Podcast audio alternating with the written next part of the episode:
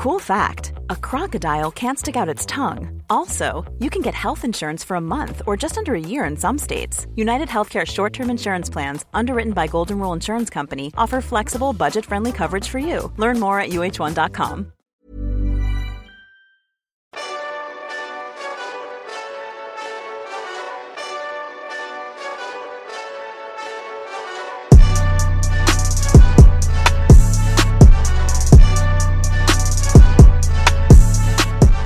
Bonjour à toutes et tous et bienvenue dans le Collimateur pour ce nouvel épisode dans le bunker où on se penche euh, avec un invité sur des séries ou des films, en tout cas des médias qui touchent euh, à la guerre ou aux faits militaires euh, de manière générale.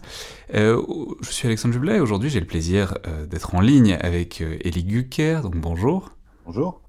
Donc vous êtes journaliste indépendant, spécialiste notamment des questions de défense, vous avez travaillé pour Mediapart, vous avez travaillé aussi pour Conspiracy Watch euh, sur la propagande russe, et euh, c'est tout à fait intéressant pour euh, ce dont on va parler aujourd'hui. Vous avez travaillé aussi plus récemment pour le média Disclose sur les ventes d'armes françaises à la Russie depuis 2014, et vous êtes avec nous aujourd'hui pour nous parler d'une série qui est un peu particulière parce qu'elle est, elle est tellement réaliste. Elle date de 2015 et en même temps elle est tellement réaliste qu'elle fait très très, c'est très très bizarre de la voir ou de la revoir aujourd'hui.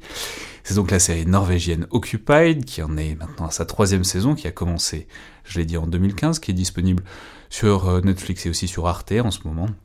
La troisième saison euh, vient de sortir et qui raconte alors je vais faire un résumé très succinct, très rapide, mais globalement une invasion russe euh, de la Norvège, euh, autour de l'idée que le, plot, enfin disons l'intrigue de base, c'est que un premier ministre norvégien veut arrêter l'exploitation de pétrole, veut arrêter l'exploitation d'hydrocarbures en mer du Nord et que la Russie intervient, envahit euh, une partie de la Norvège.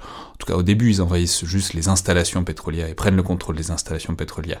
Puis ensuite, dans les saisons suivantes, ça, augmente de plus en plus. Ce sera d'ailleurs intéressant d'en parler. Mais invasion russe, donc deux parties de la Norvège, avec le soutien de l'Union européenne. Euh, enfin, en tout cas, hein, l'Union européenne qui joue un rôle un peu trouble dans tout ça, puisque euh, en même temps, ils sont un peu embêtés de voir la Russie envahir, et puis en même temps, ils sont aussi bien contents euh, que l'interruption, disons, dans, la production d'hydrocarbures ne se poursuive pas. On en reparlera probablement. Alors, euh, Elie, dites-nous peut-être, euh, je l'ai dit, en fait, bon, évidemment, avec la guerre en Ukraine, c'est énormément d'actualité. J'y ai pensé tout de suite, et puis en même temps, je me suis dit peut-être qu'une histoire fictionnelle d'invasion russe d'un pays à la frontière de l'Europe, bon, c'est pas, peut-être que les gens ont envie d'entendre parler d'autres choses en ce moment, donc j'ai un peu hésité à le faire. Mais puisque vous m'aviez, dit que vous l'aviez vu ou revu récemment. Peut-être euh, dites-nous qu'est-ce qui vous a particulièrement intéressé au visionnage ou au revisionnage de cette série donc euh, Occupied. Oui, alors effectivement, c'est pas la meilleure série pour se, pour se changer les idées euh, en ce moment, mais, mais, au contraire, elle est très éclairante aussi pour voilà mettre, enfin comprendre des choses qu'on est justement en train de vivre. Alors moi, je l'avais déjà visionné donc les deux premières saisons à l'époque quand elles avaient été diffusées sur sur Arte. Euh, et là, j'ai remarqué que quand l'invasion ukrainienne a, débuté, il y avait une vidéo qui tournait sur les réseaux sociaux, qui est un extrait de la série, euh, et qui est un discours euh, de, de Jesper Berg, donc qui est le, premier ministre norvégien euh, écolo dont, vous avez parlé, euh, et qui fait un discours voilà, de, de résistance face à la Russie, avec des propos du genre moi je ne voulais pas la guerre, mais on est attaqué, donc il va falloir, il va falloir la faire. Et voilà, c'était diffusé sur les réseaux réseaux sociaux avec plein de gens qui disaient euh, c'est quand même marrant, ça ressemble beaucoup à un discours de, de Volodymyr Zelensky. Donc euh, je m'étais dit, euh, il, faut, il, faut que, il faut que je la revisionne à nouveau, parce, que, parce que ça fait longtemps et qu'il y a peut-être justement des choses qui, qui, qui, sont à, analyser autrement au regard de, ce qui se passe actuellement. et donc j'ai pu enfin visionner la, troisième saison, qui est malheureusement pas sortie en France. Euh, et effectivement, c'est très frappant de voir euh, à la fois les similitudes avec euh, la situation qu'on est, qu'on est en train de vivre et en même temps les choses au contraire où, où les, les, auteurs de la série avaient peut-être pas vu ou pas anticipé ou pas, pas prévu. Alors je trouve qu'il y, a une partie qui est en tout cas très intéressante. Moi j'ai vu que, enfin je veux dire, j'ai vu que la saison 1 et puis j'avais pas le temps de, de, de compléter les trous avant qu'on enregistre. Mais ce qui est très intéressant, c'est la dimension euh, énergétique, vraiment. C'est, on a l'impression que l'énergie euh, dirige tout dans ce monde, dans cette Europe, que l'énergie dirige toute la géostratégie européenne et eurasiatique même, et que euh, c'est l'approvisionnement en hydrocarbures mérite d'abandonner un pays européen aux griffes de la Russie. À la fois, je me souviens très bien me dit à l'époque c'est peut-être un peu excessif, puis en même temps, aujourd'hui, vu la situation en Ukraine, on mesure que bah, on n'y est peut-être pas encore, mais peut-être qu'on n'en est pas très loin quand même, que l'énergie ait cette place-là dans, dans les conflits, dans les intrigues géostratégiques. Qu'est-ce que vous en avez pensé, disons, de ce, qui est vraiment le thème de base, en fait, le thème central de l'intrigue? Oui, c'est ça, c'est le, c'est le, la, raison même du, conflit euh, qui, qui, fait la série, euh, ce qui est évidemment pas le cas de, de la situation euh, en, en, Ukraine à l'heure actuelle. C'est pas un conflit qui est déclenché pour des raisons énergétiques. Ceci étant dit, il a des conséquences sur euh, euh, la politique énergétique de l'Europe qui sont quand même très très lourdes. Euh, et là-dessus, il y a des choses dans la série qui sont qui sont, qui sont frappantes. Là, je regardais avant de faire l'émission, actuellement, la, Norvège, c'est le troisième, troisième pardon, exportateur mondial de, de gaz naturel, deuxième, deuxième fournisseur de, de l'Europe, on est sur 20 à 25%. Euh, juste derrière la Russie qui elle est à 45-50%. Et euh, euh, là, il y a eu, dès le, déclenchement, il y a quand même eu un débat en Europe sur, bon, qu'est-ce qu'on fait étant donné qu'on est dépendant du gaz russe que non seulement Vladimir Poutine peut très bien décider de couper le robinet et que de toute façon, entre-temps, on finance de fait euh, l'État russe en, achetant ses hydrocarbures.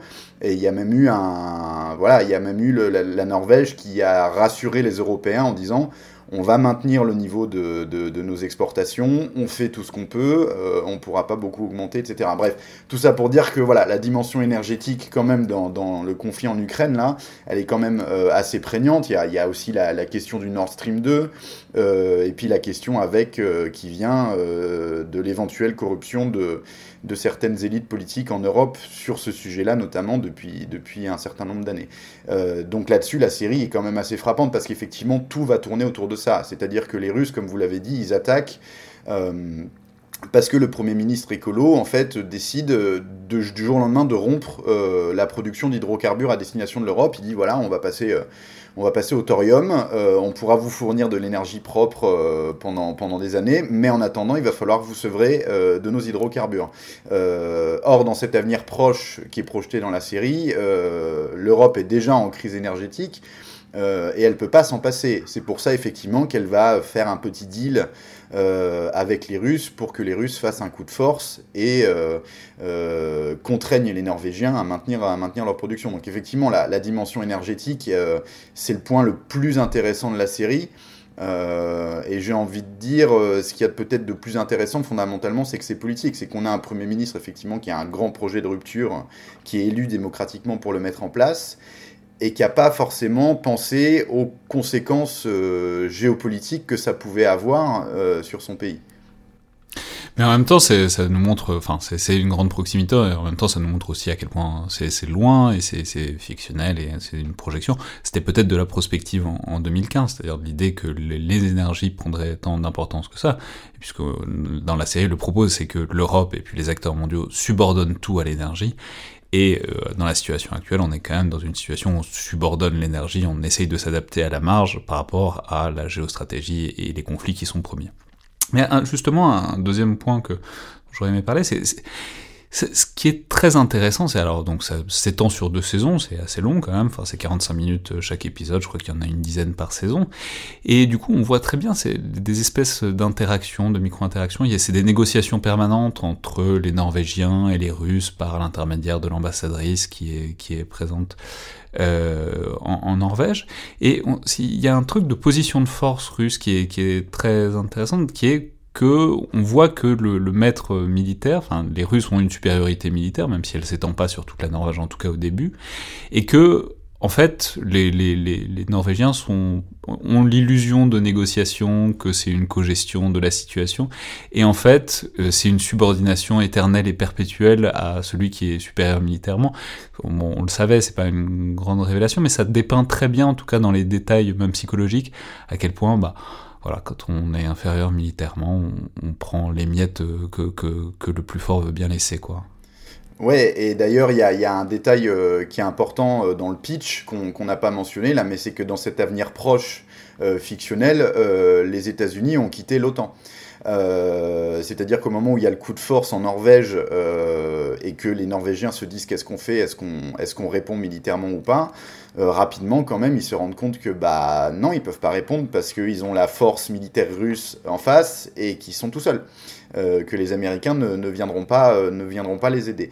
Euh, et donc effectivement, ils se retrouvent dans une situation où officiellement, ils sont pas vraiment sous occupation russe, mais ils sont quand même mis de fait, pour le coup, sous, sous tutelle vis-à-vis de leur politique énergétique. Et effectivement, très rapidement, on va se rendre compte que c'est quand même un petit peu les Russes, par le biais effectivement de, l'ambassadrice Irina Sidorova, qui est, qui est un personnage assez, assez intéressant, euh, que, que c'est les Russes en fait qui, commandent euh, et qu'il n'y a pas réellement de négociation avec les Russes. C'est-à-dire que euh, quand, on, quand, on, quand les Norvégiens essayent de faire un compromis avec eux, les Russes vont toujours demander plus en échange et en général quelque chose qui est très difficile, voire impossible à donner. Et effectivement, là, il y a pareil, une mise en abîme de l'attitude, euh, notamment de l'Europe vis-à-vis de la Russie euh, euh, ces dernières années jusqu'à l'invasion ukrainienne, où la France et l'Allemagne notamment ont jusqu'au bout été dans une optique de il faut discuter avec Vladimir Poutine, on va trouver une solution. Et voilà, effectivement, pour faire des négociations, il faut être deux et il faut que les deux aient envie d'avoir, de, de, trouver un compromis. On voit bien dans, dans, dans Occupied que, que ça marche pas. C'est pas, pas possible parce que les, les, Russes ont un plan, ils ont euh, euh, la force militaire euh, pour l'appliquer et en face d'eux, ils ont une victime plus ou moins consentante.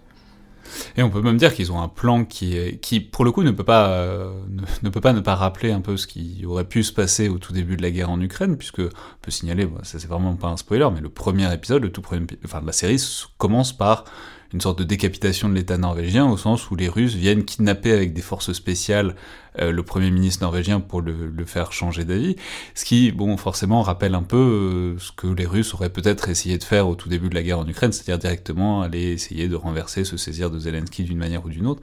Il y, a un truc de ça. Mais bon, c'est ce qui on, pourrait argumenter que en, même en, Ukraine, ça aurait pas été un si mauvais plan que ça sur le papier, mais en tout cas, il y, a, une sorte de parallèle, il y a une sorte de résonance qui est assez étonnante avec cette idée que, bah voilà, par des forces spéciales, on peut directement avoir euh, des conséquences. On peut avoir une victoire politique en s'emparant des plus, plus hautes sphères de l'État, quoi.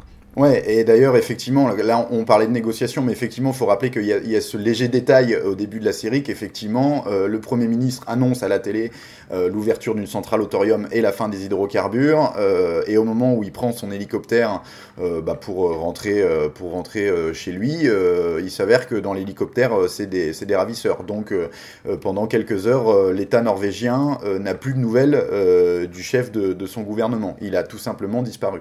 Donc, c'est effectivement une prise d'otage et un coup de force, et en gros, ces ravisseurs lui disent euh, voilà, euh, il faut que vous euh, rétablissiez la production d'hydrocarbures et on va venir s'en assurer. Et puis, bah, si vous êtes d'accord, on vous laisse descendre de l'hélicoptère. Donc, ça pose des termes de négociation qui sont quand même assez, assez restreints. et c'est d'ailleurs le Premier ministre qui va arriver tout de suite devant son gouvernement en disant non, non, on répond surtout pas militairement. parce que parce qu'en fait ils nous ont déjà coincés, c'est déjà fini avant même qu'il y ait eu un quelconque coup de feu tiré. Et effectivement, quand quand on la regarde à l'époque, on se dit, bon, c'est quand même un peu gros, euh, euh, l'État norvégien euh, décapité comme ça par une opération spéciale par les Russes, bon, ça fait un peu science-fiction, et en réalité, on se rend bien compte, au vu de ce que les Russes ont comme stratégie en Ukraine, mais aussi dans d'autres endroits depuis, depuis quand même 20 ans, que en réalité c'est tout à fait plausible et que c'est encore une fois euh, c'est la politique russe du fait accompli en réalité. Euh, c'est que euh, bah voilà eux ils n'ont pas peur d'employer la force, y compris la force brutale, illégale et donc en l'occurrence de décapiter un gouvernement. Et et que donc bah ça une fois que c'est fait si on n'a pas la capacité de répondre militairement on est on est on est quand même on est on est foutu en fait tout simplement. Surtout s'il y a les américains qui peuvent pas venir voler à notre secours Et enfin, peut-être euh, mais en fait, c'est une dernière chose, mais c'est une partie très intéressante de la série qui, là, peut-être se déploie plus sur le long terme, parce que bon, là, on a vraiment détaillé beaucoup l'intrigue initiale, parce que c'est intéressant, c'est le concept qui est évidemment intéressant, relu à la lumière de l'actualité. Mais ce qu'on peut voir, en fait, dans les deux saisons, enfin surtout la première, c'est vraiment la naissance d'une résistance, la naissance d'une guérilla, d'une insurrection, en tout cas de réseaux de résistance à l'intérieur d'un pays.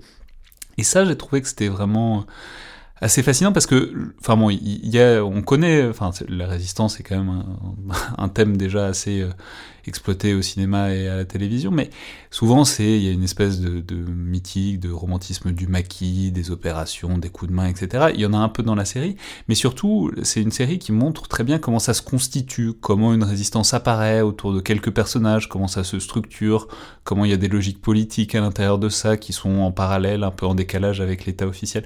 Enfin bref, j'ai trouvé que c'était un, un angle assez intéressant sur ce que c'est qu'une insurrection. Ça n'est pas que des partisans qui se cachent dans les fourrés, c'est aussi toute une sorte d'architecture politique qui se met en place petit à petit, et ça, est Occupied, euh, c'est ça que Occupied traite vraiment sur le long terme. Oui, euh, d'ailleurs, ce, ce que moi j'ai trouvé très intéressant sur cet aspect, c'est qu'il n'y a, pas, euh, a pas un traitement manichéen de, la question de, la résistance, c'est-à-dire qu'on ne les présente pas euh, purement et simplement comme les héros de l'histoire. C'est même en réalité très ambivalent, parce qu'effectivement, comme vous le dites, on n'est pas du tout sur une insurrection dans le maquis, on est au contraire sur quelque chose qui se joue effectivement dans les hautes sphères de l'État. Euh, sans, spoiler les, auditeurs, euh, on va quand même euh, découvrir qu'à un moment donné, y compris dans, les services de renseignement, il y a des gens en fait qui n'acceptent pas la politique d'accueil des Russes du Premier ministre. et que d'ailleurs, ça va même être présenté comme un facteur de déstabilisation et potentiellement d'aggravation du conflit, puisqu'on va avoir le, PST, donc le, service de renseignement norvégien, qui va être chargé en réalité de travailler contre la résistance euh, de son propre peuple pour s'assurer qu'elle ne fasse pas trop de mal aux Russes et qu'en retour les Russes du coup euh, augmentent leur présence militaire euh, et leur force de frappe en Norvège. Il y a non seulement la question de l'insurrection dans Occupy, mais il y a aussi la question de, entre guillemets de la collaboration qui est pas euh, qui est pas anodine hein, dans, dans, dans l'imaginaire norvégien. C'est un pays qui a été euh, qui a été envahi par l'Allemagne nazie, etc. Euh, et il y a le personnage notamment de, de Bente Norom qui est qui est euh, qui est la compagne du, du journaliste d'investigation qui a forcément dans, dans, dans ce genre de, de série, euh, qui a un restaurant et sa situation économique va pas bien et en fait elle va se retrouver à faire un restaurant pour les Russes qui s'installent en Norvège. Et ça, pareil, ça va euh, se, dérouler tout au long de la série, euh, parce que en faisant ça, elle va progressivement en réalité se détacher euh, de la société norvégienne, et en même temps, on peut pas terminer la série en se disant c'était juste une collaboratrice. Qui, tirait de l'argent des Russes. C'était quelqu'un qui était dans une situation où elle aurait pu faire d'autres choix, mais où elle a choisi de, faire ça parce que c'était dans, dans, son intérêt personnel à ce moment-là. Donc la série est quand même assez intéressante là-dessus parce qu'elle n'est pas contrairement d'ailleurs à, la critique qui avait été faite par la Russie à l'époque, elle n'est pas du tout euh, manichéenne. C'est-à-dire qu'il n'y a vraiment pas de, gentils et de méchants. Il n'y a que des acteurs d'un côté comme de l'autre qui ont euh, des intérêts euh, et des objectifs propres et qui ne sont pas toujours convergents les uns avec les autres. Quoi. Justement, est-ce qu'on peut dire peut-être un mot de comment ça a été reçu à l'époque? Alors, euh, bon, dans les pays européens, évidemment, on s'est dit c'est de la pure euh, fiction, c'est absurde, jamais, jamais les Russes n'envahiraient un pays proche de l'Europe comme ça. Évidemment, on, on, peut voir à quel point on, voyait juste à l'époque, mais même, euh, voilà, peut-être chez en Norvège évidemment, et puis on sait que les pays nordiques ont une sorte de sensibilité à la question russe puisque bah, ils ont des frontières en commun avec la Russie, et puis aussi évidemment en Russie puisque bah, 2015, c'est aussi déjà le moment où on était dans une guerre d'influence, dans des opérations d'influence de la Russie dans le monde occidental. Donc comment est-ce qu'ils ont géré en quelque sorte cette euh, voilà ce, discours qui bon est peut-être euh, nuancé, mais en tout cas est pas extrêmement positif euh, sur le rôle disons et géostratégique de la Russie quoi. Alors, eh ben, il y avait l'ambassade de, Russie en Norvège qui avait officiellement réagi à la diffusion de la série. Euh, j'ai l'extrait sous les yeux là. Euh, et donc, ils avaient dit bien que les auteurs de la série tentent de souligner que c'est une fiction qui n'a soi-disant rien à voir avec la réalité. Ce film traite de pays parfaitement réels et malheureusement la Russie tient le rôle de l'agresseur. Euh, il est certainement dommage que l'année du 70e anniversaire de la victoire de la Seconde Guerre mondiale, les auteurs aient apparemment oublié que l'armée rouge a contribué héroïquement à libérer le nord de la Norvège des nazis, euh, etc. Enfin bon, on ressort la guerre patriotique, etc.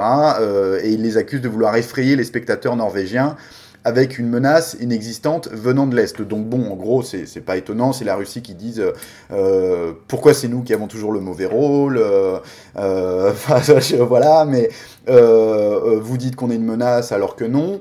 Et ce qui est intéressant, en fait, c'est la temporalité aussi dans laquelle sort la série, parce que effectivement, la, première saison sort en 2015.